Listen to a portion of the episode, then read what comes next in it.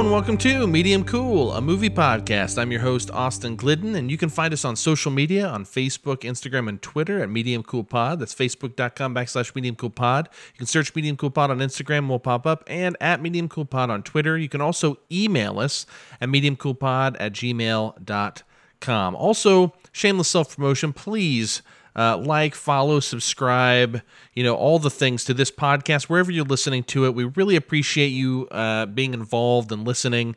And uh, hopefully, you guys can be a part of more polls and uh, more social media things that we do. So go like those pages as well. Uh, but yeah, it's really helpful.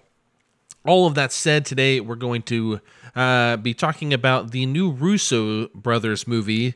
Uh, I said that weird, but anyways, the new Russo brothers movie Cherry, which is in theaters right now, but you'll be able to watch it on Apple TV Plus come March 12th. And uh, hey, Joe and I are going to talk about it. Hopefully, you enjoy it. Before we get to that, uh, Joe's going to tell us a little bit about what he's seen this week. Honestly, I've watched only film noir pretty much, except for Cherry. But then, you know, I've watched film noir from the 40s and 50s, well, from the 40s exclusively this last week.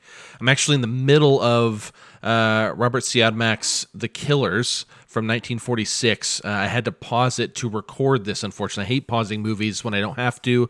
Unfortunately, this was a time I had to. And I'm going to tell you now, uh, that's just the the, the Killers has one of the best openings in any film noir. So when I finally do this film noir marathon series of episodes for for the podcast here, uh, I'm going to definitely talk about that. Definitely has to be an influence in my mind, at least it has to be of Jules and Vincent from Pulp Fiction. I mean, it opens with two hitmen walking into a diner, and it's just really great. Anyways, um, heads up we had a, some technical connection like technical difficulties a few times. I went ahead and just put some elevator music under it so you'll know when those are. You can still pick out what joe's saying um, but it just kind of messes up and i thought it'd be funny if there's music. Um, uh, but anyways uh, yeah i'm gonna let joe tell you about three different movies uh, leading into Cherry, and then we're going to enjoy that. So, hey, definitely sit back, relax, enjoy. And like I said, hit us up. Let us know what you think of this movie if you've seen it. If you have not seen it yet, by all means, please uh, check it out, regardless of our feelings, and let us know how you feel about it. You know, do you agree, disagree? Let us know. Anyways, that being said, let's go see what Joe's up to.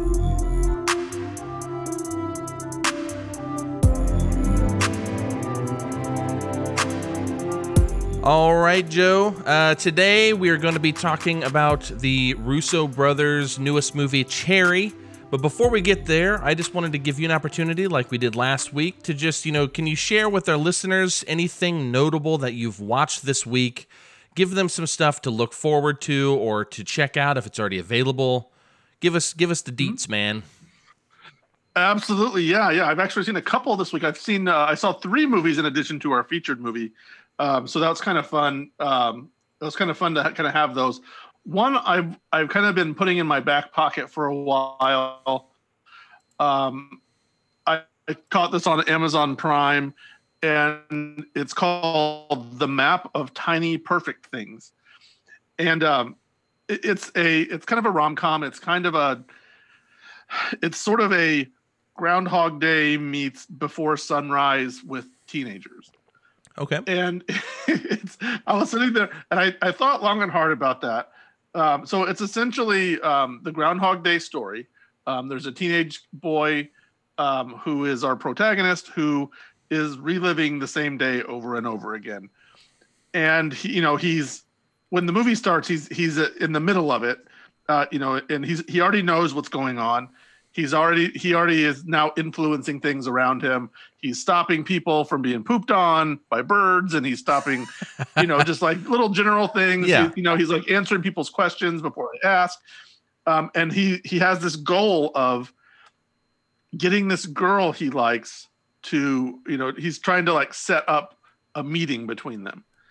And so he knows that she's going to fall into the swimming pool and so he like is doing all these things this whole big like mousetrap type deal to to prevent this to be the hero and then just as that's happening someone else swoops in blocks him off from doing it completely erases the whole thing and just ca- casually walks away which he then finds out is another is a girl who is also aware of her surroundings. Wow. And this leads to sort of a, a romance, quasi romance, friendship, and um, there's a lot of it. It has to go deeper than obviously than Groundhog Day, than Palm Springs, which we saw um, earlier or last year. Um, again, same kind of idea, but they have to go a little deeper, you know. And there's there's certain little questions and um, uh, of you know things like should we do this? Should we just let it go? Is it meant to be like this? So um, it, it's actually a pretty decent kind of movie. Uh, again, derivative of those movies we've seen already, has a couple of you know a couple of little wrinkles here and there that makes it kind of worth seeing. Um, again, it's it's just kind of a fun, casual thing. It's not earth shattering, especially if you're a fan of of um, Groundhog Day, Palm Springs, any of those other films of, of that ilk. So um, I, I, give it a I give it a, a, modest recommendation. Go check it out if you know if you're if you're bored one day, if you feel like watching a, a breezy teen romantic comedy with a sci-fi kind of bent to it. It's uh it's kind of fun. It really does sound like you're exactly telling us to go watch Palm Springs. I won't lie. you might as well watch Palm Springs while you're at it. If you want, I'll, let's say it like this: if you watch Palm Springs and you want something to accompany it, of kind of a similar, you know, a similar thing. It's not quite quite as bawdy or or you know raunchy as Palm Springs, but it's got, uh, you, you know, it's like I said, similar similar, uh, sur- you know, larger story. So again, worth worth checking out. Um, it's it's not going to kill you if you, if you miss it or you know stumble upon it one day. It's something if you have teenage kids or you know you're younger yourself, you might enjoy watching with them. Um, I could watch this with my daughter, for example. So yeah, you know what that movie doesn't have though? Kristen Milioti. That's who it doesn't That's have. true. There's I'm just no kidding. J.K. Simmons in this yeah. movie either. I'm just kidding. No, no, no. That's cool, man. What else do you have for us? Yeah. Uh, so um, uh, I also watched um, the Tom and Jerry film the new Tom and Jerry that came out on HBO Max. Mm-hmm. Um, uh, by the way, um, uh, the map of Tiny Perfect Things was on uh, Amazon Prime. Um, but uh, yeah, Tom and Jerry was on HBO Max. Um, this is another Hanna Barbera movie. Um, you know, I, I, mentioned Scoob a few weeks back as one of my great disappointments of the year. Yep. Um, this is another one of those. Okay. it is an abomination. Um, it is not Okay, so so here's here's the deal of, of this movie. It's filmed in live action. Okay, so you know we have Grace Chloe Moretz, we have Michael Pena, we have Colin Jost, we have uh, a variety of other live human actors in this movie, but all of the animals are cartoons. And I don't just mean Tom and Jerry. I don't mean Spike and the couple of supporting characters from the cartoon. That I mean, there are peacocks, there are elephants, there are other mice, there are other cats and dogs and birds. All of them are cartoons. And I don't know why.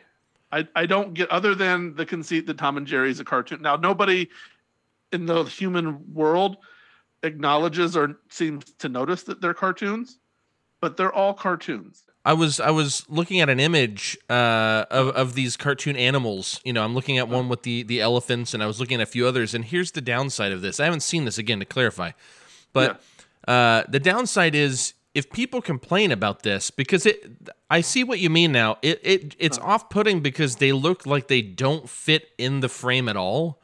Like they're right. not. It's not like they're. It's you know, because I was thinking in my head as you were talking, I was going to bring up something like Space Jam or or like uh, Roger Rabbit, right? But this isn't that way. Like this is yeah. a different thing, and um, my w- what sucks is if people don't like this and they complain about it, you're going to get one of two things: either they've signed a check that they're just going to go through with, right, and try to get this mm-hmm. cashed, where if they make a sequel, which I mean, right. in today's you know studio system, they, they will. will but like, you know, if they make a sequel, they're going to do it just because that's what they started or they're going to do it the other way to appeal to the audience cuz people hated these cartoon uh, animals yeah. in this real place and then it's just going to make this movie completely worthless. Right. Do you get what I'm which saying? It, which it is anyway. So, you know. yeah. So, yeah. Um, it there there was one moment that even made me crack a smile. It's a cameo um, from a, a famous character. Um, I actually wrote a, a review about this at uh, Midwest Film Journal for this week, um, and I, I, did say this same cameo happens in another movie uh, that came out years ago involving live action people interacting with cartoons.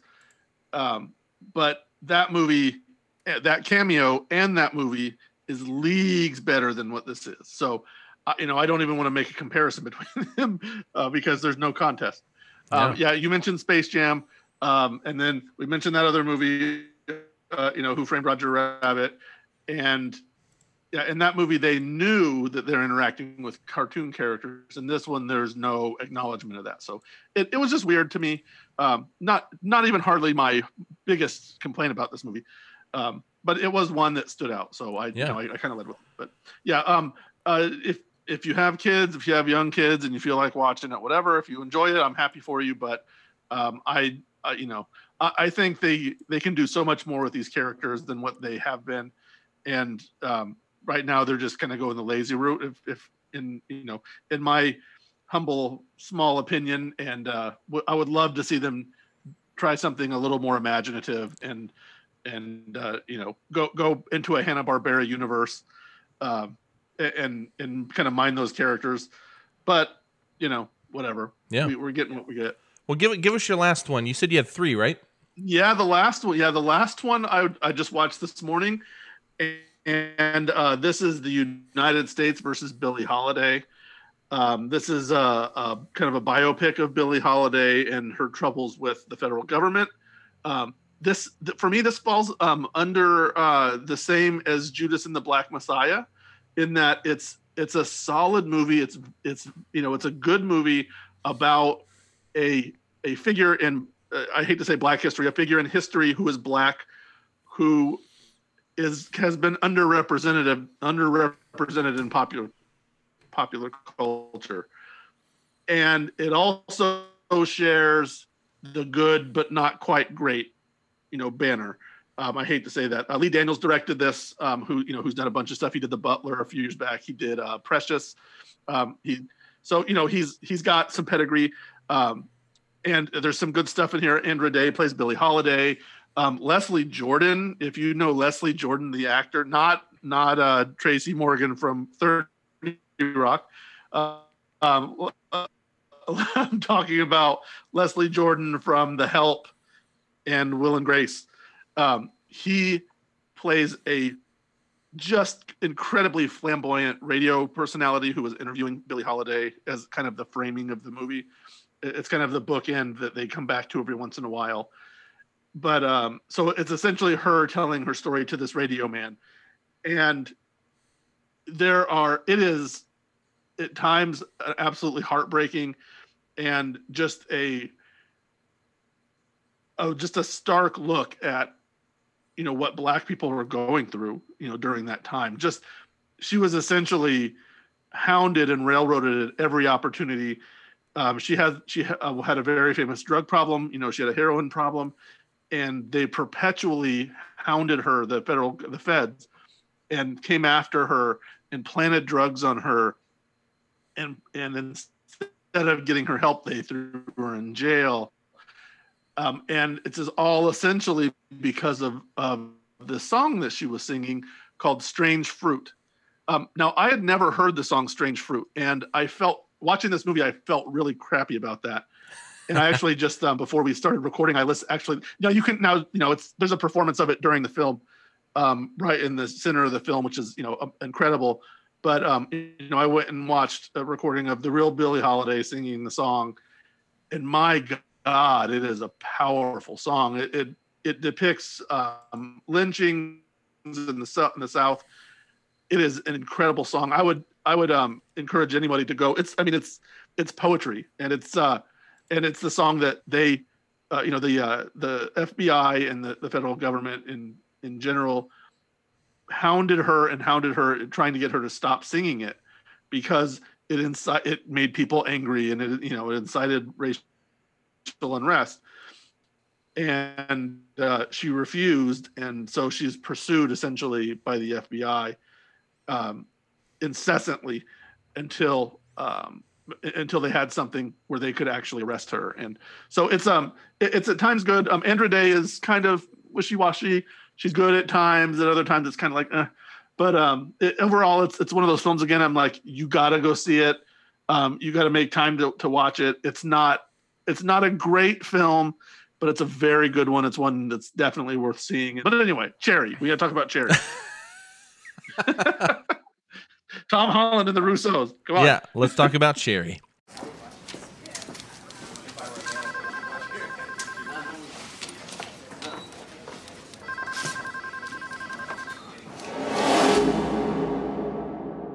I'm 23 years old, and sometimes I wonder if life was wasted on me.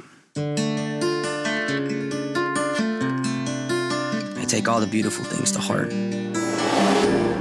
till I about die from it. If I could save time in a bottle, the first thing. Hey, I'm really happy you're here Why is that? Because I like you. But there never seems to be enough time to do. You're it for me. I feel the same way. I joined the army. Why would you do that? Sometimes I feel like I've already seen everything that's gonna happen. And it's a nightmare.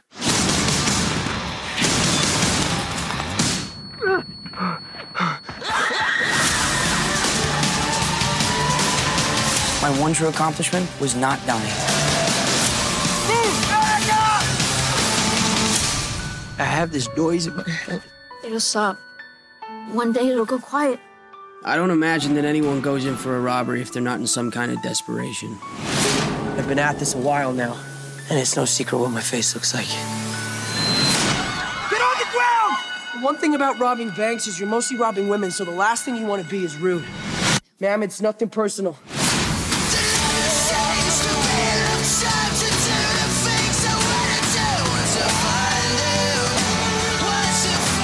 Through this. I love you. Can you look back to when you met the one you loved the most? And remember exactly how it was? What you saw in her that made you say, yes, this is what I came here for.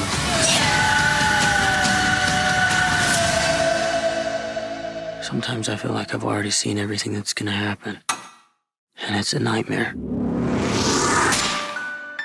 Cherry is directed by Anthony and Joe Russo. These are the Russo brothers that brought us Captain America Winter Soldier, Captain America Civil War, Infinity War, and Endgame. Uh, they're back with their own film this time, starring Tom Holland, Ciara Bravo, Jack Reynor, and I'll tell you what, a small role with Michael Rispoli. If anybody doesn't know who Michael Rispoli is, he was in, you know, like The Sopranos, I believe. He's like a gangster guy. Like I know him from Gangster Things. Um, what a delight. Anyways, it's based on a novel of the same name by Nico Walker. Why did I say that weird? Nico Walker? Walker? Um, anyways, novel by the same name by author Nico Walker. And basically, the film is about Cherry, played by Holland, a young man who drifts from college dropout to army medic during the Iraq War in 2003, and he's anchored only by his true love, Emily, played by Bravo. But after returning from the war with PTSD, his life spirals into drugs and crime as he struggles not only to find his place in the world, but to cope with the horrors of his past.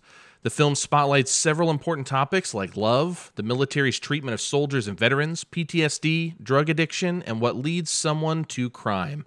Unfortunately, the film is not uh, interested or willing to tackle any of these subjects to give weight to what we spend two hours and 20 minutes watching. Instead, it aimlessly wanders from moment to moment, tone to tone, issue to issue, dragging us along as we try to figure out the point of it all. Joe, uh, there wasn't a moment I cared about anything in this movie beyond some cool looking shots, which did happen multiple times, I admit, uh, and in less than a handful of effective scenes and Tom Holland's performance. And credit where credit's due, the rest of the cast was pretty decent as well. But this spectacular now meets Jarhead meets Train Spotting meets a bad heist movie wannabe is unfulfilling at best. If it weren't for, you know, some of the pros I mentioned a moment ago, this would be a complete dud, floating somewhere near Willy's Wonderland amidst the depths of cinema. But fortunately for us, it's better than that, even though it's a very low bar to meet. Joe, Yeah. did you feel like this was a dud, or should it be in the sea next to Willy's Wonderland, Or do you think I'm mistaken and this is a gem from the directors that brought us such great MCU movies? I, I don't know if I'd call this a gem, but I probably liked it a little bit more than you. It sounds like I liked it a bit more than you. Um, I, I kind of put this as a as a three star movie, maybe two star, two to two to three star movie, maybe even two or three short films. But man, it's a mess. It, it still is a mess. Um, it, it does have a few lines. It has a few cool shots. Um, but it, man, it takes a long time to get where it's going. It drags out. You know, it there's there's a little bit of yeah. You you you gave a good you had a man. Your synopsis of it, your your pitch of it was really great. Um, yeah, jar, I, yeah. You said Jarhead. I might throw a Full Metal Jacket, but it, that's that's way too heady for this. Dude, don't dude, don't even bring that into the same conversation, Joe. Don't even invoke the name of Stanley Kubrick. Shouldn't even be in the same conversation right now. Yeah, but no, continue. absolutely not. But but yeah, it, no, it, it's uh, the, you know there's there's you know the some of the performances are really good. Tom Holland is really good. Ciara Bravo is really good. Um, uh, is a young man named Michael Gandolfini, um, who plays cousin Joe. I don't even remember who cousin Joe is in the movie, to tell you the truth. But he is, uh, you know, he's James Gandolfini's son. Um, has it so uh, that's another that's, there's your Sopranos connection part two right there. Yep. Um, but yeah, there you know there's it it breaks the so the book. I I'm assuming the book was in parts as they structured this movie. So, like, Yes. here, here are like the themes kind of in order that we see them in the film. And I am going to be speaking vaguely about some things just because I don't want to spoil anything. We have not so far. Uh, these are pretty obvious, pretty easy things to talk about. But, you know, the, the first thing that they tackle, and this is why I brought up the Spectacular Now earlier. I don't know how you feel about that movie, but I loved that movie. And um, Yeah, that's a good uh, you know, yeah. you have like they they kind of deal with love early on, right? Uh, Cherry is who he is, um, and it starts off as this almost like pseudo love story. A- after like the the f- first bookend that that will end up being like the bookend, like the first scene that you were talking about with him Mm-hmm. robbing the bank and dropping that line. We'll talk about the dialogue in a moment, but um but anyways like so they deal they, they he they love is like a section of the first part of this movie again it's two hours 20 minutes so it's probably 20 minutes of it or so is dealing with him getting to know emily so you know none of the moments of love are developed though they're like you know there's nothing to really take seriously with it it's just kind of like a fundamental like it's not taken seriously, but it is a fundamental aspect of the film because we're supposed to believe in Cherry and Emily so that they're so deeply in love, like that they're like cosmically tethered to one another. You know what I mean? Yeah. so they can't like Yeah, yeah, escape one not. another. Yeah, but you, Yeah. but I never once really felt that because they're they're Yeah. again we're well I'm going to use this term a lot and I have in the past weeks. Development, kids, development. That's what we need in most movies, development. But the one scene that I I was, you know, that I found relatively effective though in that section though was when Emily breaks down in Cherry's room, if you remember what I'm talking about. Um and uh you know, it's you know, if if there were more honest moments like that, like I, I found that move moment to be a, a bit of a. It felt I felt like they were about to start developing Emily. Unfortunately, I don't feel like they went much further than that. But you know, Yeah. if, if there were more honest moments like that, maybe it would have gotten somewhere. Um, But also, those scenes are just ruined by bad voiceover. But we'll get there in a minute. Anyways, um but like the like those that's the thing this is fundamental this is this is foundational for the whole point because the whole time cherry is in the military like we're supposed to remember that he's missing her but the only times that you feel like he's missing her is when he's on the phone with her the rest of the time he's just having a good time with the boys so e- even yeah. that's mixed messages. What are we supposed to be thinking? Is this a love story? Which I would say, in the end, it's yes, it's about Cherry, but it's about Yeah. his relationship and from his perspective about the relationship with Emily. And because I mean, uh, I'll just say this very vaguely: like, what's the very last scene of the movie, Joe? Don't say it, but you know what I'm saying. yeah, like, absolutely. like we know that that is kind of the point. So with the military and war, and I'll give you a second to respond to this here in a second, because the love thing was that's just kind of a I, my whole point in bringing that up is because it's foundational. But the military and like and going through the Iraq War, you know, I don't mind the depiction of the soldiers at all because most of them are like assholes. And when I say that, I don't mean that to say like you know all soldiers are assholes or anything. That's not what I'm saying. But, you know, in this movie, though, it's very clear that they're desensitized and trained to essentially be racist and hate the other, so to speak, like capital yes. O other. Uh, uh-huh. And, you know, it also, like, I just don't buy that Cherry was the guy he was.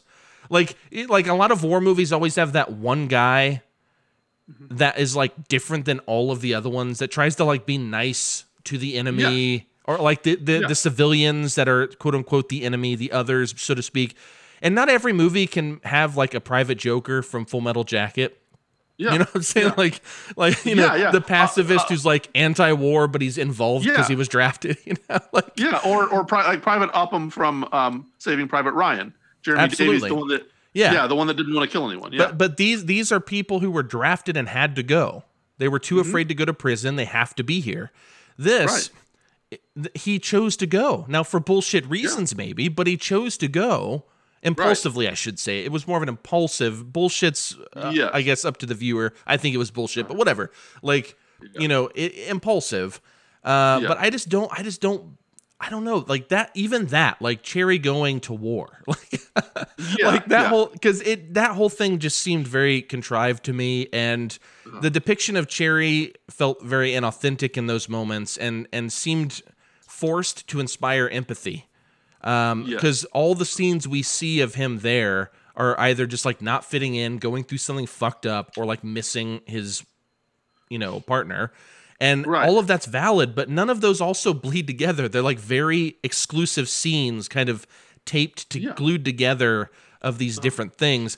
And it just, I don't know. It, it, I'm also watching that, and there are moments where he's being like emotive in front uh-huh. of all of these like tough guys. You know what I mean? Yeah.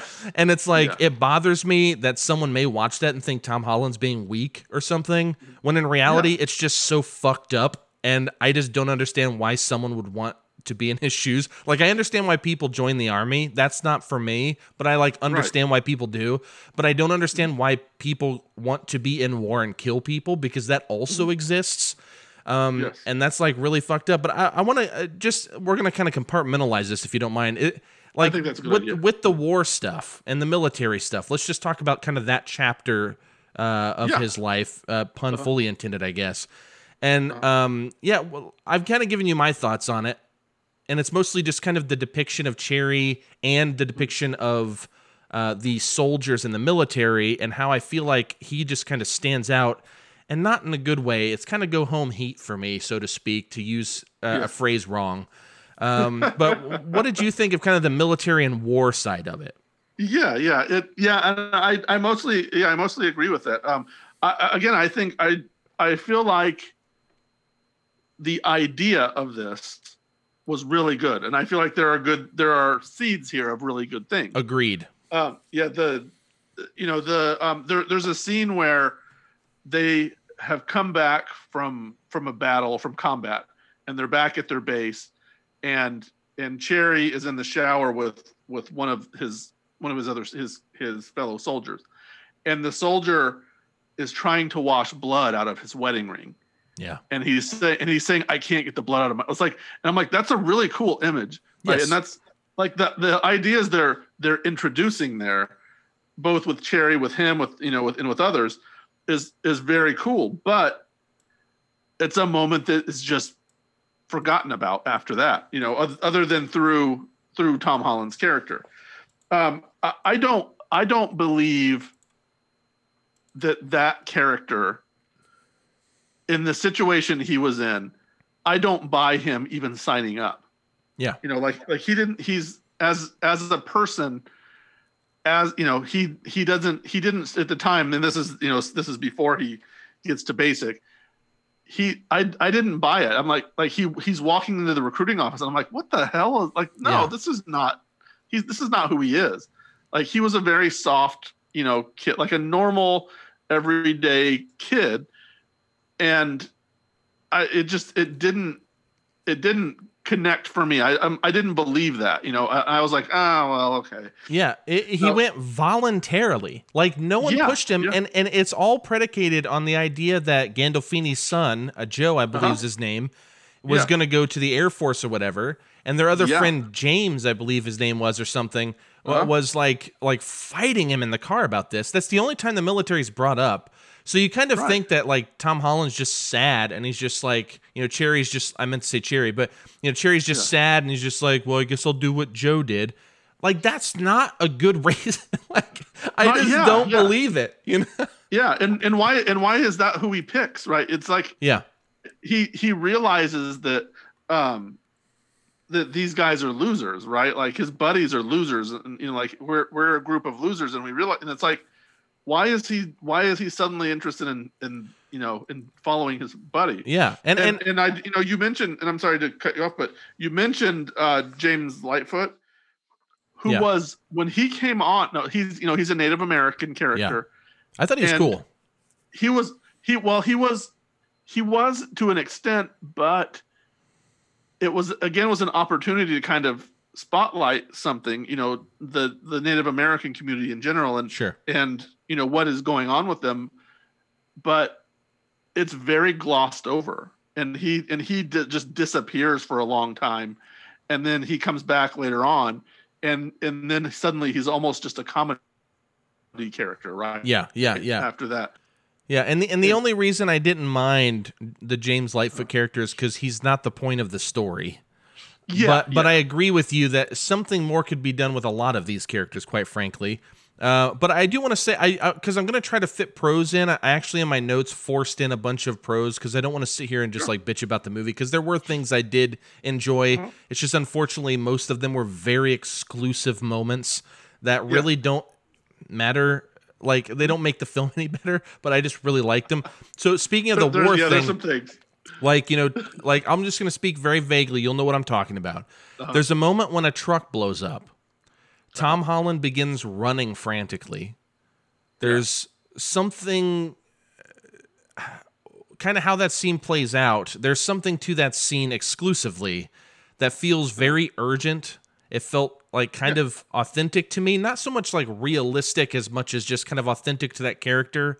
And and to a certain extent uh, i don't know i just felt like it was very well done. Again what we run into is the problem is that the film doesn't really develop this to give any of that any kind of meaning or weight but as an exclusive moment that was one of those moments that kind of like pulled me in a bit only to kind Yeah. of be left in the wind shortly after you know what i'm saying yeah um, but I did that scene, and, and if you haven't seen this yet, listeners, like you'll know what I'm talking about. You can't miss the truck blowing up. But um, that scene, I think, is pretty effective. But I also don't want to make it sound like that makes the movie better. It's just a cool scene.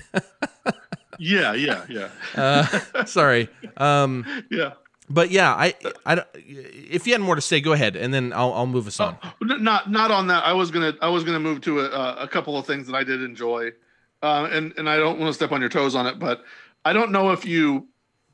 There are some little details here and there that really kind of made me laugh. Um, you know, when he, as he's first getting hooked onto drugs, you know, he's um, he goes to a doctor, it, and the doctor's name is Doctor Whomever, and it it you know, and he's not identified. Like you just see his name tag or or it's like his nameplate maybe on his desk or something. And it just cracked me up. And and then and later on, again, you're you're probably going to say this. I'm I'm probably jumping ahead too much. Um, oh oh, his na- let's let's you know I'll, to wrap up the the um, the military portion. The one thing that I I did note on his uniform, you know where his name should go, it just says soldier Yeah. and you know and and there's again that's a, a kind of detail that that says something there's never attention drawn to it Yeah. but it's very visible in many shots but again it's not again this i'm turning into a negative now again it's not the reason for that is it, it's not as it's not made as apparent as it should be and and there's other details i think i might i'm going to try to let you um, come at these um, a little bit yourself but and they, these all kind of fit in the same box in, in that they don't in the end the significance of these things are not fully explored through the Yeah. rest of the movie. Yeah, I mean, So- you're referring to that. They do the same with banks, with the bank robbery. Yes. Uh, like there, Yes. there are a bunch of those kind of, you know, just like shitty bank, you know, Yeah. normal bank. Like they'll have like these random names like that. Uh, You know, I'm sure that's one really easy way to get away from calling one just like Chase Bank or something and having Yeah, to pay uh-huh. them money. Uh, and it's also like they're trying to be clever, but like you said, it doesn't really context makes those things meaningful. And if Yeah. you don't have context, then they're meaningless and they're just like a cheap laugh. Uh-huh. And and for me, it just reminds me of kind of like some of the cleverness of Trainspotting, which I, is a movie I'm a big fan of. And um and neither the drug addiction stuff is probably what people immediately think of Trainspotting because of the direct thing, but I'm thinking of like that Trainspotting so good at pulling off humor, drama, horror, and like character development all in one movie, you know, and being able to kind of balance those and using them in different ways. And and after I put that together with the kind of the drug addiction side of things, I started putting it together with other things, and it Yeah. just that kind of method. Um, I don't know. Uh, it just didn't work for me in this. I, I wanna I wanna backtrack real quick, but then we're gonna get to what you were just talking about. But I'm gonna kind of keep on uh, yeah, yeah. some of that stuff here. I, I do. I wanna I wanna jump on to the PTSD thing real quick, but before we get to what you're referring to, uh, because you know, like I said, we start with like this kind of love story that is part of the first act, trying to get Cherry and Emily together. Then he goes off to war um, and we just talked about that. And he comes back because of a series of of incidents and and situations with PTSD. And I gotta say this, I'm gonna I'm gonna I'm gonna try to be as like fair as possible. Sure. Um, the film starts off, or not the- not the film, but like this part, this chapter in his life. Again, pun intended. Um, but this chapter in his life begins with him dealing with PTSD, right? Yeah. And I just want to say, you know, PTSD is something that I've studied quite a bit with film because, like, you know, I, one time I went to a conference and talked about uh, the effects of PTSD on Travis Bickle and and uh, and Taxi Driver, which is something that's never stated, uh, but it's like very clear that he deals with Absolutely. PTSD and. Um, you know, I, I've looked into all those things. Uh, PTSD is just no laughing matter here. All right. And even watching these film noirs, people have shell shock and stuff. There's one movie I just watched uh, called The Blue Dahlia where one of the characters has um, PTSD and no one knows why he's being wild. You know what I mean? And uh, it, it's it's just I don't know. Uh, I just feel like using this as a plot device, which is exactly what it's used for, rather than taking it truly seriously, that really bums me out. Because they, Yeah. you know, they had the opportunity to dig into this and explore it, but ultimately, all it was there for was to get from the war segments to getting him addicted to drugs. Because ultimately, what happens is he's suffering from PTSD. He's driving Emily crazy Yeah. he gets drugs from Doctor Whomever. And I think they're like Oxycontins or something. he starts yeah, popping them, and then he's driving like Emily's so crazy she starts taking them, which Right. starts the drug the addic- the addiction kind of chapter of the story. But what Mm-hmm. sucks is the PTSD is just a device to get him addicted to drugs, and then by him getting addicted to drugs, it's a device to get her addicted to drugs. So we're not dealing with PTSD and we're not dealing with drug addiction. Right. Yeah. You know what I mean? uh, Thoughts on yeah. that? Because we're, we're getting back now to like the high stuff, like what you were talking about. But I, I want to touch on this first. Like, any thoughts on this stuff? The PTSD used as a plot device just to get us to the drug addiction. Because it lasts for Mm. What? yeah. Like, they deal with it for like 10 minutes or something? 15 yeah, minutes? Yeah. Yeah. And and that time is it, it's pretty it's pretty effective. And it's while they're doing it, it's you know, I was sitting there going, This is gonna be really good. You know, like he was he's really like they're really digging into it and it's and he's really he really humanizes it a lot. You know, it- it's not you know, it's not this vague like you know, in, in a lot of movies like American Sniper, I think is one. Oh, or, I actually know, have a note about example that. yeah there's there's like it's like a recent where they they kind of deal with it but that you don't really like get inside of the head of the person experiencing it. And here for just a minute you start to do it. And he you know he has this line about how there's just noises in his head that he can't control. And he's going through all this stuff. And it's not just this vague like something's making me sad. Like it's attacking him you know the, the Yeah. ptsd is almost attacking him. And it and it's effective for that time. But then you know like you said it just goes away. And next you know next thing like you said moving on drugs the drugs lead to the bank robbery. And now we're doing something that's that gives us action sequences. And it's like uh, And it, and it, what bums me out about that dude is like if this wasn't a movie about and I still stand by this, if this was not a movie about Cherry and Emily, which is ultimately what it is from Cherry's perspective. right. If it wasn't a film about that, you could really take the structure of Full Metal Jacket, start Uh-huh. them start them in the military. First act, 45 minutes is that. Yeah. Dealing with PTSD and drug addiction is a large Uh-huh. portion of the second act. And then Mm-hmm. the last like the third act is him robbing banks. Like Yeah. uh, like you could do this effectively and because I think they're putting too much focus on each of these chapters of his life when there's a through line to all of these and it's PTSD and it's what he experienced but as soon as they're past that chapter it's all about the drugs it's all about what happens Yeah. later and and it's just it's Yeah. just a real bummer because like you said there are moments where and I, I attribute this to Tom Holland's performance more so than I do the writing or anything because you know when he's in bed and and Emily has to wake him up because he's just like like kind of gasping and like uh I don't know like Yeah. he's just moaning and like he see it looks like he's having a seizure or something. Like he's having this like kind of fit. And she and his eyes are open and everything. It's pretty startling. And she finally Yeah. gets him woke up and his eyes are puffy and like tears and like it's just a really really good performance there.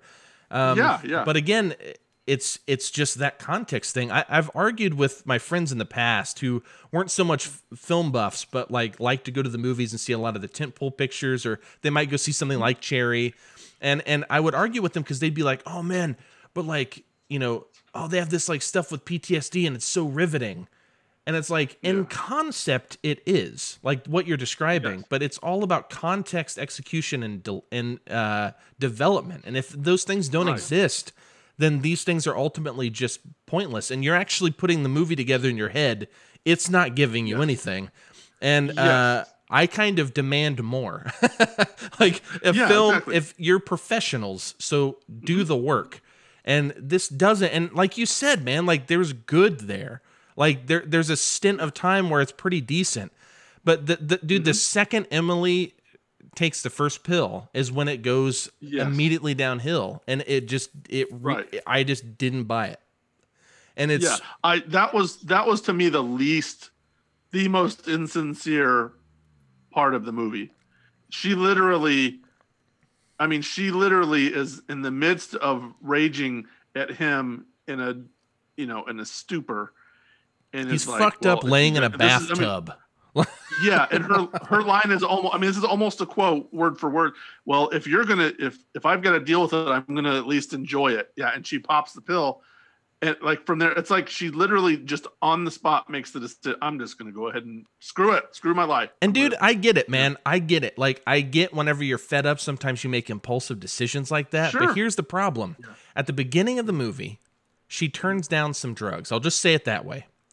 yeah And they kind of like I- that's kind of a foreshadow by the time you get to this point. And I hope Yeah. everyone listening to this understands we're saying a lot about this movie, but trust me, until you see it, like you'll understand we're not actually spoiling anything. Like you kind of yeah, have to yeah i mean see yeah, it's all this still thing. mostly set up at this Yeah, this is all still a lot of setup information. Mm-hmm. But she turns it down. There's nothing in her character that would ever tell you, ever, no matter how fed up she was, that she Yes. would do this thing. She has the personality that very much would be dependent on something else. Okay? Anything else. Mm-hmm. Yeah. Alcohol. Well, I don't even buy alcohol actually. But maybe, you know, like I don't know. I don't know. Maybe she'd try to find affection elsewhere. Maybe like I'm trying to just think of like other things she could do that I would believe in her character. Not that I believe she's a cheater or anything, but I mean I, I believe that more than I do her popping oxys Oh, yeah. on the spot. Oh, yeah. Just don't buy it. So it really kind of just ultimately just uh, dilutes the whole effect of what had happened prior. So I can sit here and talk about those early PTSD moments fondly a little bit up until that point, but that actually ruins retroactively those moments before it. And that's that's kind of what the bummer is because I can talk about some pros and I will. Uh, but I don't know, man. That's that's that's the thing. So I, if you don't mind, Joe, and we can go back to PTSD because these kind of interlock here. But I want to say a few things about the drug addiction chapter uh, in his life, where you know they they at times I feel like they're going for like this almost like the horrors of being uh, a drug addict, but then they're also going for these like disturbing humor moments, right? Where it's like a disturbing moment, but they're like trying to get laughs out of it. I don't understand this chapter of the film because it brought back moments Right, yeah. from trainspotting, like I said, in my head, where, you know, like that's one of those movies that really does the dark humor with a really serious topic well because it eventually takes it seriously and allows that to develop. But there is even there are even er there are even moments like in Trainspotting Mm-hmm. where Ewan McGregor's character like almost shits his pants. You know what I mean? And he has to go to the famous bathroom where he gets sucked into the toilet and all that stuff. Um, in in, in Trainspotting, uh, but like there are like little throwbacks Uh-huh. to things that are kind of common with Trainspotting. So I, I couldn't. I'm not saying they're the same at all. They're not. But I, I just kept being pulled back Mm-hmm. to those ideas, um, and they're just nowhere near as good in Cherry because Trainspotting was able to pull off that humor, the drama, the horror, the character development, like I mentioned before. And Cherry just does none of those things. Like I said, rather it it just allows the addiction to simply get from point A to point B. We got to figure out how he's going to get from war to being a bank robber, basically, Uh-huh. which sounds ridiculous now that I say it out loud. Um, But yeah, like just uh, Joe, go ahead. I feel like you want to say something real quick. Yeah, they're they're well, and, and, you know, you mentioned that that moment in trainspotting. They they steal that they steal that moment in this film, Basically. and they do it just through a there's just a, a line of dialogue, but it is completely meant, almost meant as it's a meant to be a joke line. You know, it's Yeah. meant to be a it's a laugh. You know, and it's it's funny you said that because I did I you know I saw Trainspotting years ago. It's not one that I've watched many times. To I didn't even remember that, but you said that, and I was like, man, they they completely just steal that in this movie.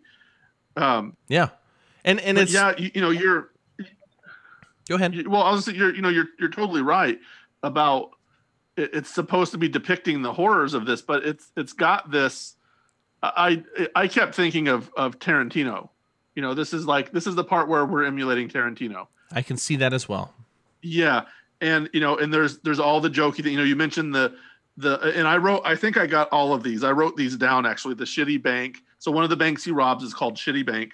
One is called which which is uh, probably a play on Citibank also. Yeah. Um, which is a couple of these that are kind of like plays on the names of real bank. Capitalist One is one of them. Um, bank fucks America is the other one, and it's just you know like those those are those are funny and witty but again like what is this in service of is it you know Tar- when tarantino does this stuff it, it's the there's a consistency in that tone throughout the movie. Consistency. and what he's saying is is n- yeah and, and it's not it's it's not unclear what he's trying to do but here it's almost like they're you know like you said they're sitting there and they're like well we, we got to rename these banks. Well let's just like make up some silly names for them and Yeah. uh, you know plays on the words and you know Dude, and, honestly, you know and just be goofy with it like what like here's the thing. One of my pros i'll just say is the music is cool. Now let me say this though because this there there Yeah. needs to be a caveat here or like a not a caveat Uh-huh. but like a an explanation i guess. So i think the music's really cool.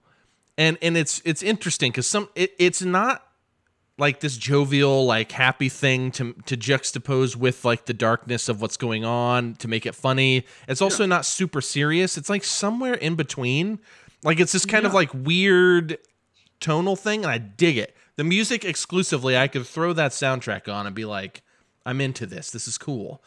But dude it's Yeah. scenes like that shit. It'd be he'll be like going mm. through a ptsd episode or yeah an episode and it's like really serious very clearly. It's being acted seriously. People are responding to it seriously. And then it'd cut to like emily talking about you know shitting herself or uh-huh. something you know and Right. it's like the same music and and and that's okay in theory but like what tone are you going for? Like that's one of my Yeah, biggest yeah. complaints is the consi- the inconsistency of tone. I don't know what Yeah. i'm supposed to be feeling here other than like what i just naturally organically feel which is confusion and like am i supposed to laugh at this? Because homie just called someone else a cunt nugget.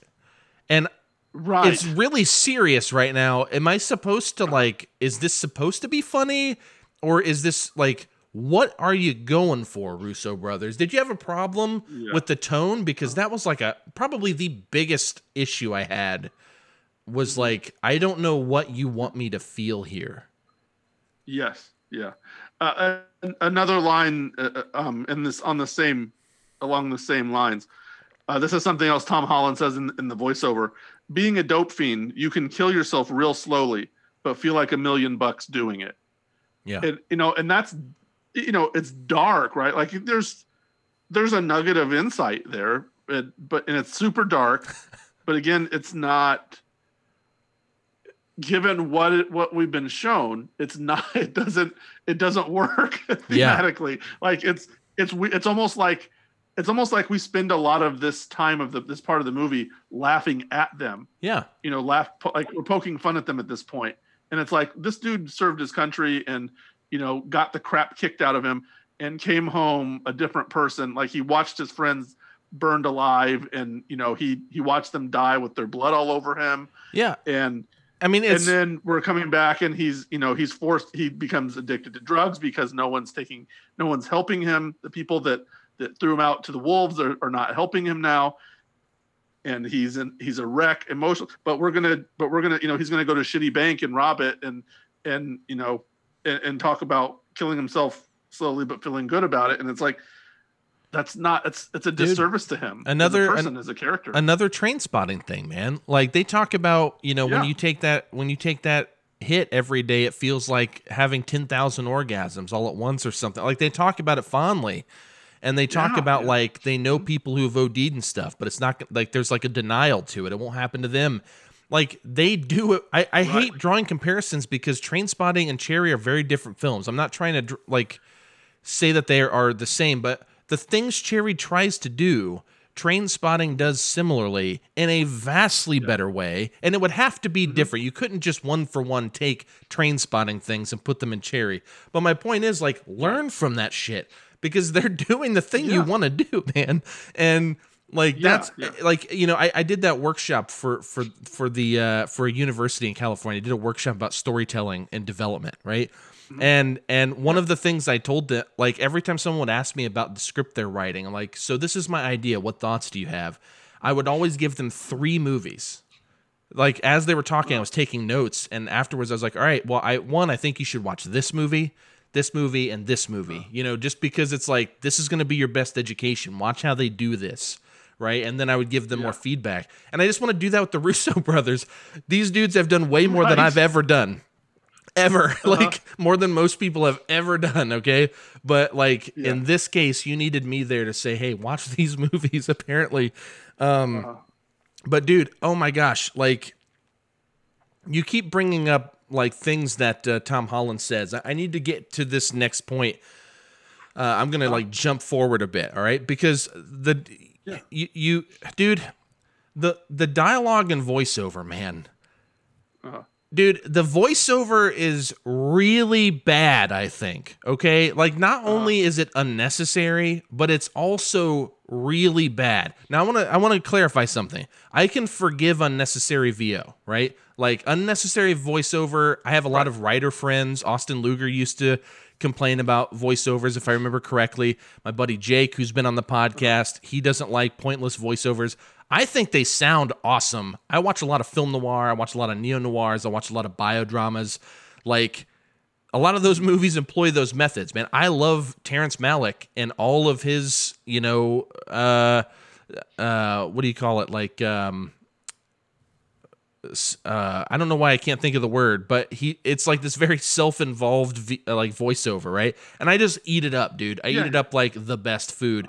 And I think voiceover is really awesome and impactful a lot of the time. And I, although I understand that it's like this writing faux pas and it's used unnecessarily a lot. I just am very, very forgiving of it. Now, all that little caveat there to say, in Cherry, it's just laughable and not in a good way. All right, this is back to Go Home Heat, right? It's it's laughable yeah. and downright unbearable at times. Here are a couple of examples that I paused to write down just for you, Joe. I take all yeah. the beautiful things to heart, and then they fuck my heart until I about die from it. Now, giving you all like the context, there's like this really beautiful music. It is played out and spoken very seriously. And I just I just physically rolled my eyes and just put my head down. Why would you say that? Fuck my heart until I about die from it? That's fucking right. stupid. This guy, there's another one. This guy had a face yeah. like death, and every other word out of his mouth was Joker.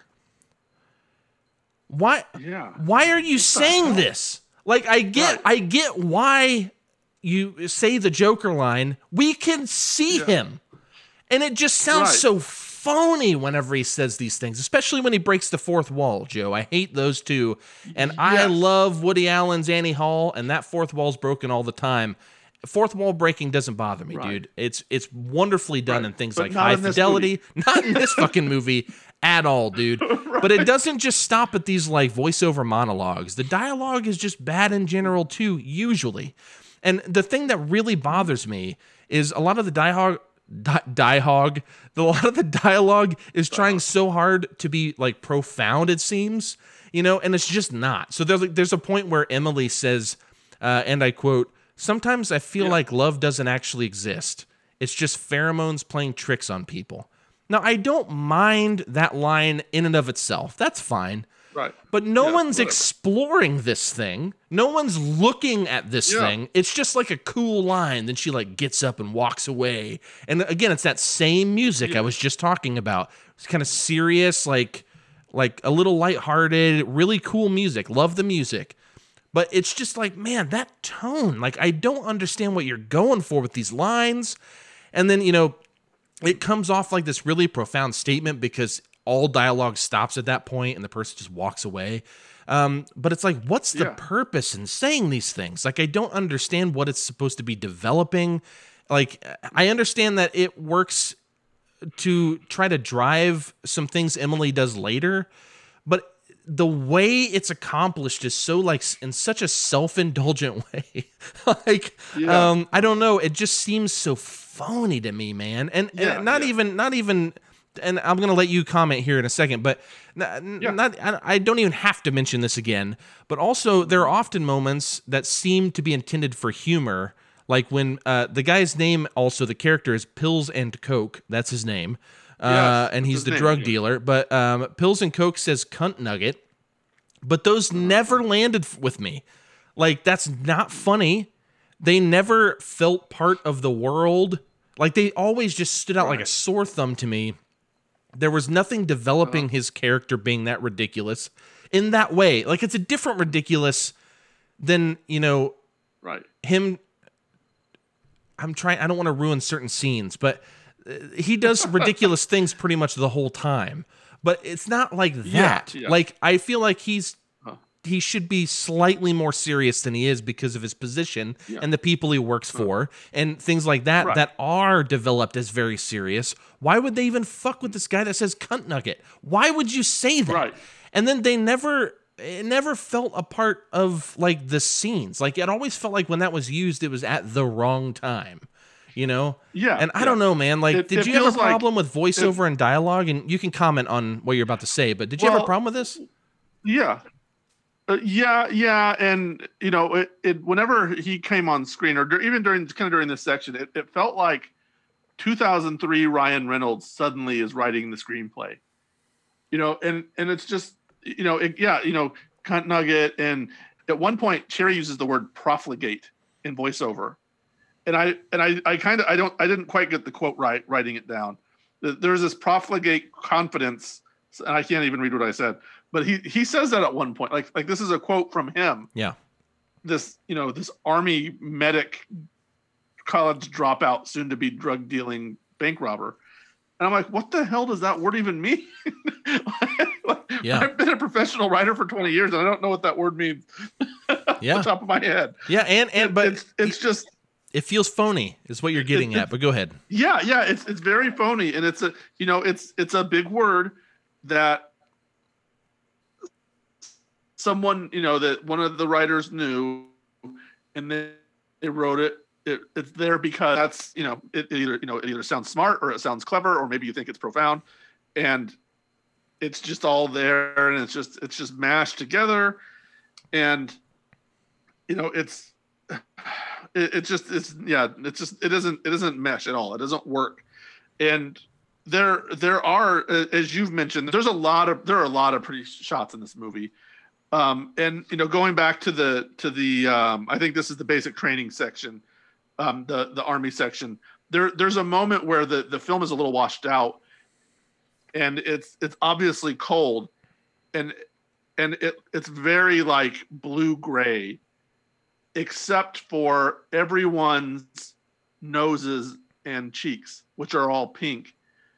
And it it's a really cool shot and i was like wow that's kind of neat. it looks really cool but again like what does it mean Yeah. like what is that what is that in service of Yeah. and Well, it's you know well what, it's, it's back, it just all goes back to that and it's all in service of nothing yeah. it's all in service of the next scene Well, and it's- the, the next joke and it's- the next, you, know. you you may you may really cringe when I say this, but this is some Zack Snyder shit. You know what I'm saying? Like like Yeah, Zack oh, no, Snyder's yeah. the guy Yeah, that like absolutely. does makes things look cool, quote unquote, and you know they'll say cool Yeah. things, but it's at the service of nothing. I mean, watch Sucker Punch. Like that's just a Yeah, movie to make things look cool, but there's no real. It doesn't serve a purpose.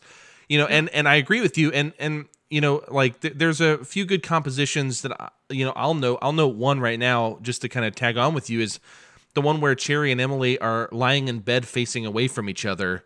Um, and it's very it's very strategically composed. Like you can tell that they like actually put a second of thought into it. But it's also just like I, I hate that I'm praising him for it because it's also just basic visual storytelling. yeah it's very Because like It's clearly, yeah, yeah, like they're Yeah. very clearly like at odds, and they're trying to deal with those odds, so to speak, right? Like they're working through them in that moment. So they're facing away, which is like a visual representation of their their kind of distance right now, and and their direction that they're going in lives, like in their life, like totally worked for me, and and I can appreciate it nonetheless. But again, it's one exclusive moment that Mm-hmm. of evidence basically that that happens sometimes in this movie and but most of the time those don't serve a purpose and that yeah, that that just i don't know man. Bums me out. The voiceover and dialogue really pissed me the fuck off to be honest. I, like i was watching it and i just I can't believe how many times i rolled my eyes. It was so upsetting. Um but for for the sake of time i I- have two areas i want to go with you. Is that all right? Right. so sure sure. uh, the the last thing in the five kind of themes that I brought up, the first one being love, second one being the military and like war, third being PTSD, fourth being drug addiction. We talked about all those. The 5th one was, you know, what leads someone to crime. And this is also like a big thing. This is in uh, like if you watch the Netflix um, uh, documentary on cocaine, you know, uh, the one that came out this year. Uh, it, it does a good job at this because it does talk about the war on drugs and all of that, but it does talk about like a lot of, you know, the black community that was affected by crystal meth, like the uh-huh. delivery of crystal meth and the war on drugs, you know, were pushed into crime for a series of reasons. And it finally, finally, there's like a documentary on a big scale. I'm sure there are more, but this one being kind of a bigger scale is talking about how like you know, not all criminals are just criminals because they want to be, but some people feel like they don't have another choice. And if there were other services involved, you know, like maybe this could be different. Of course, choice is still involved, but a lot of the services, a lot of these people are left to their own devices. And like again, the movie has a perfect opportunity to start tackling what leads someone to crime because they're caught in that situation right? Yes. And so, you know, this is uh it's it's a really serious social issue that of course is huge hugely debated among, you know, the uh uh the two sides of the political spectrum, so to speak. But, you know, why do people need to commit crimes? You know, all these things are really important. yes, they're addicts and they wanted to score, so I understand that that's tying into the the bank robbery stuff. You know, but how did like how did they get here? You know what I mean? like like I don't I don't I, Yeah. like development is not just saying you know we just spent all of our money on drugs so we decided to rob banks. Like that's not a development. That's just like you told Right. us a thing again to get from point A to point B. That's kind of the whole thing. And uh, you know, dude, I just it you know it leads to like the crime aspect of this movie. The bank robberies are a fucking joke. Can we like Yeah. I- like some some of the scenes are kind of cool, but it doesn't. Did you feel like any of those had any weight or any any kind of real conflict, or did they just seem like basic plot devices to explain away other things to you? Yeah, no, they no, they were. Yeah, that's very much what they were. There, there's a moment where a bank teller gives him a lot more money than he had been given before, and I, at the time, I thought, and maybe this is emblematic of the movie, you know, as a whole. Um, I thought she very obviously is slipping him a die pack, and he is not recognizing that. Yeah. but but we never see that happen. You know and and it would have been i mean it would have been in keeping with the you know with at least with the kind of the scattershot way they were you know bringing this section to life.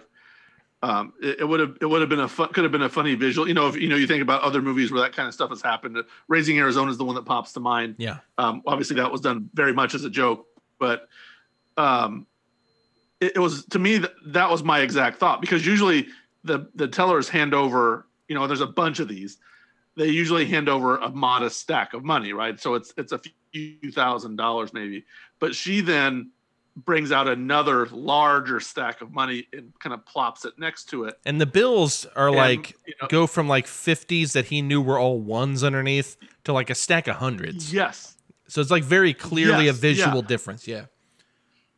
Right. Yeah. So so that was exactly my thought was. Oh, there she's giving him a die pack. Something's going to happen, and then just nothing happens. It just moves to the next bank robbery, and I'm like, well, that was weird. And you know, I don't know if that was cut, if that was not meant to be a die pack kind of situation. But but one thing he never did was he never had a bag to put the money in. He always just carried it with his hands, and I always I thought that was bizarre. Dude, Uh, you know, like the- you're not counting on much money there. the most like the most I don't, I don't want to use the word profound because that doesn't work but like i feel like the best thing that he did was there was a point where like one of the tellers locks him in and he like goes off and starts talking about you're not supposed to lock me in here. I could just start shooting everybody. You're supposed to lock me in between the doors. And i thought that was great. Like just Yeah, as yeah. like a an exclusive moment i was like oh shit yeah why isn't this the whole thing because Right. no one's done shit to you this whole time like Yeah.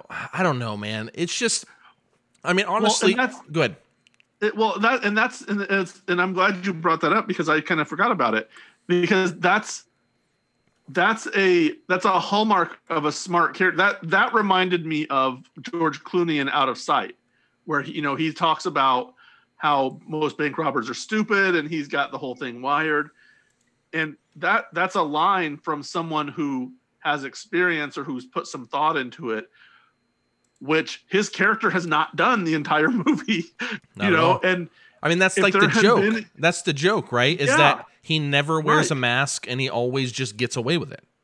That's like the yeah joke. yeah and yeah yeah or he or he wears the mask and ends up pulling it down for for some reason or Yeah. it you know it falls or he looks up at the camera and is like oh oh there's a camera. And but it's like too late. You already got you know but again yeah he never gets has the consequence of it. And and there's just all these he makes all of those dumb mistakes. Like as again going back to out of sight george clooney said most bank robbers are fucking idiots. And like that that's a line of dialogue and that's like that's what he is most of the movie until that moment. And if his character had been that if there had been more thought put into it that there could have been some i guess something interesting there Yeah. but again this is this is another movie that they could have made that doesn't exist because of you know what because of what this movie ultimately is Yeah. And what's sad is like every chapter that I've mentioned, those kind of our theme rather, fits into a chapter of his life, and he's bad at all of them. You know what I'm saying? Like, Yes. like he's he's Yeah. a he's a bad heist guy. He's a bad uh-huh. drug addict.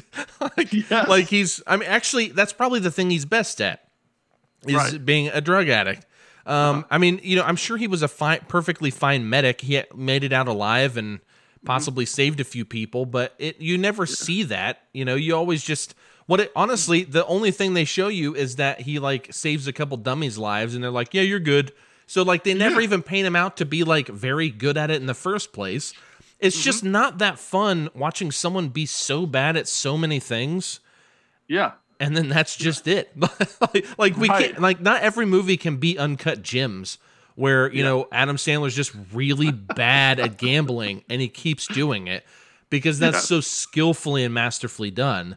This is just not that thing. And I'm I'm gonna say one kind of concluding statement. I want you to comment on it and say any final things you want to say. Sure, sure. But you know, there for example, there's a hospital sequence uh toward the end, I'll say, uh, keeping this very vague because I really don't want to ruin uh, some of Right. these kind of touchstone moments here. But you know, there's a hospital sequence in the movie that really should have a lot more weight than it does because the scene Yes. itself actually I think works really well. Um, Yeah. But the context, Joe, is all wrong. And there's a scene that follows that in a truck. I'll just say it that way. Yes. Uh-huh. And again, could be really good, great performance.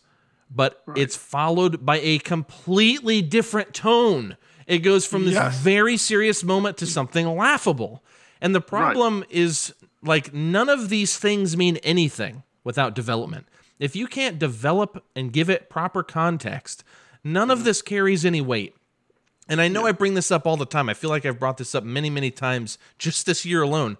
But development used to be something taken seriously. People used to do this a lot, okay? I mean, you brought Yeah. up Saving Private Ryan. That whole movie is about characters and development. That's it. Yes. Like, I mean, you know, it was done not that long ago. And even in the 2000s, you know, I feel like it was just done more often than it is now. But, you mm-hmm. know, develop a consistent tone, develop consistent characters, and develop a fucking plot. Like, that's Yeah. all you have to do. And the movie will probably be a minimum of three out of five stars. yeah, yeah. just exactly do right. the basics, okay? Yeah, do uh-huh. something that we can grow with. Uh, You know, but this, you know, Cherry for me ends up just turning all of the pros that I've mentioned, the music, uh, Michael uh, Rispoli's Tommy, uh, which he's in a very small scene. I think he's really funny. I believed that character of Tommy for the five minutes he's on screen. You know, there are a few good visual compositions. Holland and Bravo, I think, have really good performances. Yeah. Again, ultimately amounting to nothing, unfortunately, because the pros are turned into something mediocre because the aspects of like those aspects of the film are not executed in any kind of way that can carry weight. You know, it's it's a it's a fucking container with holes in it and you're trying to fill it up with water. You know, like it'll fill up a bit, but it's just gonna keep leaking out. Like it's never gonna get better. You have to do better. and for this being a pretty good sized budget, it looks like, you know, it looks like a big budget extended music video to me. Like it kind of looks pretty decent. There's clearly a story here. Uh, but it just felt to me like the Russo brothers should just go on to make music videos because uh, and I don't mean that as like I'm talking like I'm not saying that as like a, a demotion. I'm saying it as like a career change because Yeah. though I do like some of those MCU things, you know, varying degrees, but I like their uh, installments in the MCU better than a lot of them.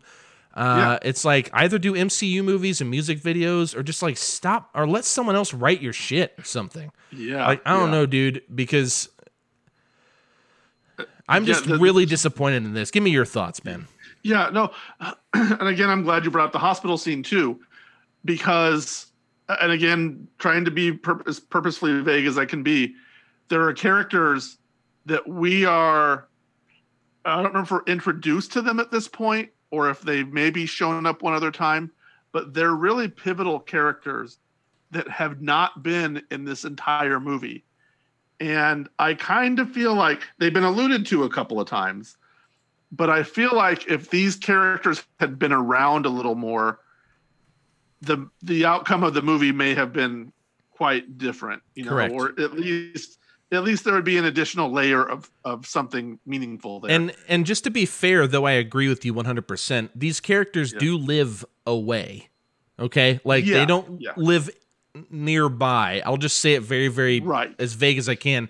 But you're right. Like be creative. There are ways to do this. And and part of me wonders if a lot of the problems with this, and I don't mean to steal your thunder here. I'll, I'll let you pick No, no. back up. But I wonder if part of the problem is since I haven't read the book, I wonder if they were really trying hard to follow the uh kind of structure of the book so much yeah. and trying to cut out all the things they can't fit in and maybe this was one of them. I haven't read the book so I don't know. But again, if that's the case, remember source material is not your problem, man. You're making a movie. You got to make the movie Yes. good first. It's like Yeah, if you have you to you gotta- change you it, you gotta got make do it. Yeah. But go ahead, I'm sorry. Yeah, yeah, yeah. No, yeah, no, but, but you're right. That that's the kind of thing that happens a lot of times, and and those characters could have had. You could have even explained their absence a little more. Um, you know these these characters' absence, but you know, again, is what it is at this point. Um, yeah, I, I agree. I mean, I I feel like I'm beating the horse. You know, after long after it's dead at this point. Um, uh, and and I even even at the outset, I kind of told you. Um, I think I liked it a little better than you. I, I maybe I quite didn't. Well, it's funny, our- our- talk about it, Yeah, our, our ratings. Funny enough, I'm just gonna out us on Letterboxd, but I, I Uh-huh. just to make a point, you you gave it two and a half, and I gave it a two.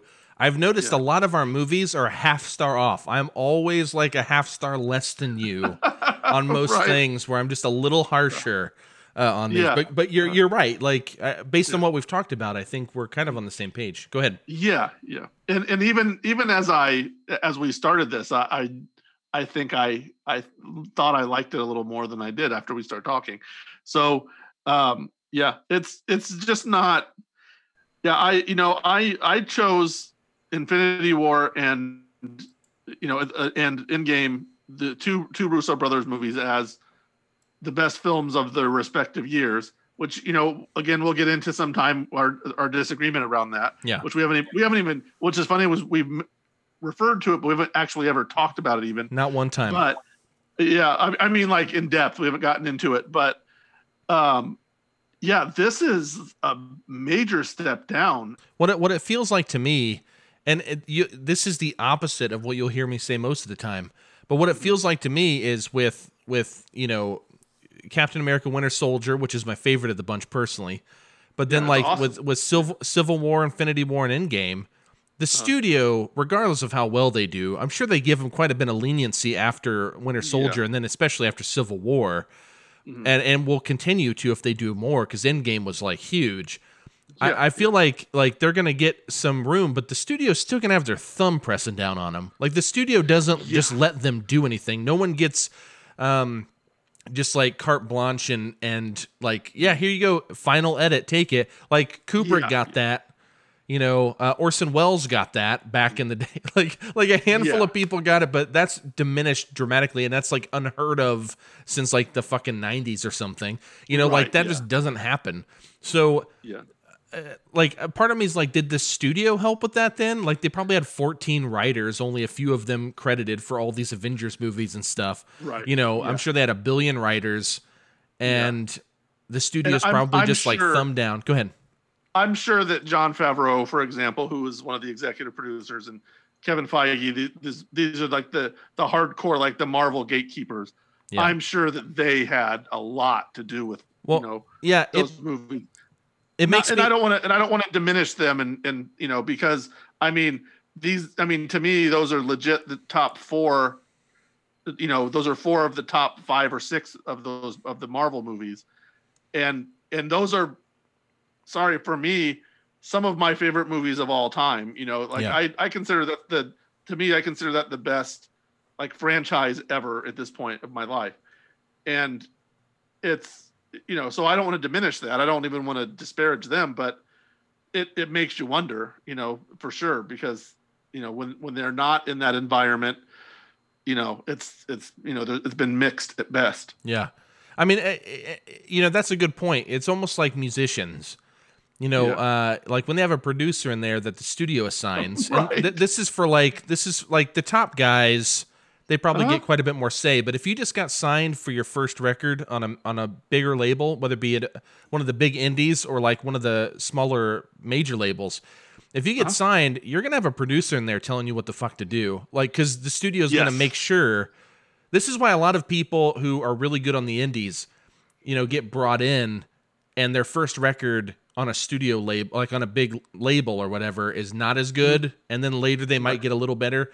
Uh, a lot of times it's because someone's telling them exactly what to do because we're going to form you into what we need you to be, or we're just not going to push you that much, you know. And then the band's like, "Sure, I guess." Like we want you to push us, and then you do the thing, right? And Yeah. sometimes that works f- for their benefit, and sometimes it doesn't.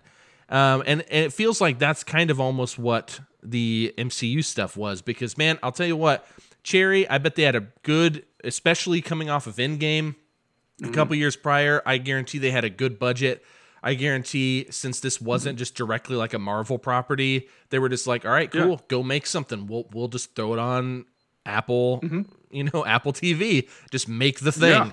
And you know, whenever you give creative people too much money, I find that a lot of times they don't even know what to do with it.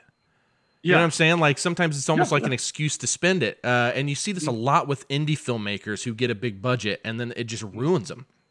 They Yeah, don't know what to yeah. do with it. It's almost like they have to have that limit to like make Mm-hmm. them more creative or something. I don't know, man. I- I'm not going to sit here and we're wasting time speculating on why the Russos had a complete Right. flopper to me. Again, you know, I gave it a 2 out of 5. It's not worthless. Like like I said there were moments of genuine like goodness that I really enjoyed, and I named a few. The scene in the hospital, like I said, um, some of the PTSD scenes early on. Like there are moments that are good. It's just the execution of these things in the context or lack thereof really just breaks them down to be mediocre in the end because they don't matter because they just you, why do I care about what's Yeah. happening? You're not giving me anything to carry with me so that I can go with you and uh I'm I I- don't know if you can tell Joe, but I'm just not hot on this movie. yeah, yeah. Just, just, just to be clear, yeah, we, we, we didn't love this movie, you guys. So Yeah. Well, Um, anyways, that you know, this is uh, the Russos. Uh, Cherry came out on Apple TV Plus streaming service. You can watch it. Uh, right now, it's in theaters, but I believe March 26th is the day it hits streaming. Uh, so you know, hey. I encourage you to watch it like I do every movie. I know I didn't make a good case for you to, but hey, I mm-hmm. want you to have your own opinion. If you agree or disagree with us, you can hit us up on Facebook, Instagram, and Twitter at Medium Cool Pod or email us at mediumcoolpod at gmail.com. Or you can get on Twitter and you can go to at Austin Glidden or at Joe Shearer. Not wait, is that at Joe Shearer or is that at Joe Shearer nine? it's Joe Shearer nine. All right. Yeah, Yeah, on yeah, yeah. Twitter. Just making sure. Uh, you know, numbers are lame. It's fine. So, anyways, Joe Yeah, Shearer, S H E A R E R, Joe Shearer on uh, nine on Twitter. Mm-hmm. Hit us up. Let us know why we're right or wrong, or if you're indifferent about it and you're just like, man, you guys talked a long time about that mediocre movie. Whatever you Right. want to say, we're open to hearing about it. Hit us up. Any final thing you want to say, Joe, before we sign off? You, you pretty much said it all. We, we can talk a long time about mediocre movies. So Oh yeah, we're really good at that. Anyways, all right, uh, we will we will let you know uh, what we have for next week, but we have some stuff coming up in uh, for the rest of this month that will be uh, pretty fun. So we're gonna let you guys know about that here soon. Joe, it's been a pleasure as always talking to you, and uh, let's go ahead and sign off. likewise, thank you very much. Uh, hey, go, go check out a movie, you guys. Go t- come and tell us about it. Tell us what to watch. I don't know. I'm, I'm trying to come up with something pithy and fun to say at the end here. just, just, I don't know. Keep, keep coming back. Keep listening to us. I'm just gonna edit you out.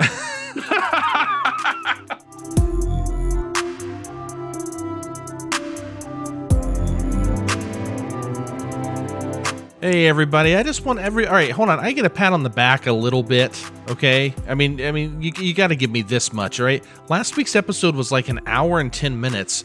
We did that on purpose. I'm working. You remember, I- my New Year's resolution was to break these episodes, like bring them down from two and three hour long episodes to you know somewhere between maybe you know an hour and an hour and a half, hour and fifteen, hour and a half is like the sweet spot for me. Um, but hey, last week was an hour and ten.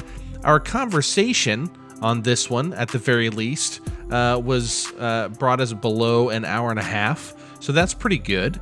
Um, you know, uh, I, I, I feel like really proud about this. So, you know, pat, pat on the back, I guess. I'm really working on trying to get the uh, episodes down.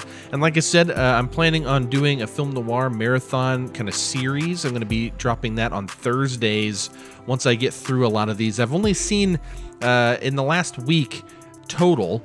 Uh, I've uh, the day of this recording at least. I've I've watched 16 movies. Uh, and and film noirs are really easy to get through because they're often pretty short. They're like 90 minutes.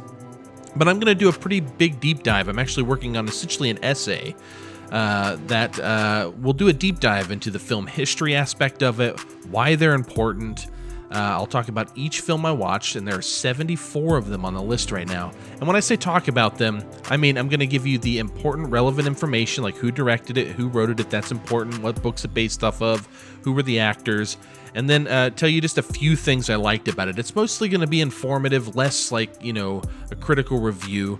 Um, but I'll be able to blow through them pretty quickly, and it'd be probably, if I had to guess, five or six episodes maybe. Uh, but I'll be breaking them up into significant chunks, for example, World War II era and things like that. Uh, but I'll tell you more about that as I get through them. I'm still working through them. Anyways, thank you so much for listening to Joe and I like just geek out about Cherry and and and really dig into it and give it a lot of shit. I hope you enjoyed it. Uh, we're gonna let you know what's going on next week. We're trying to get a guest, so we'll see if that works out. You'll be the first to know. But until then, thank you so much. We love you. Good night. Good luck. Take it easy.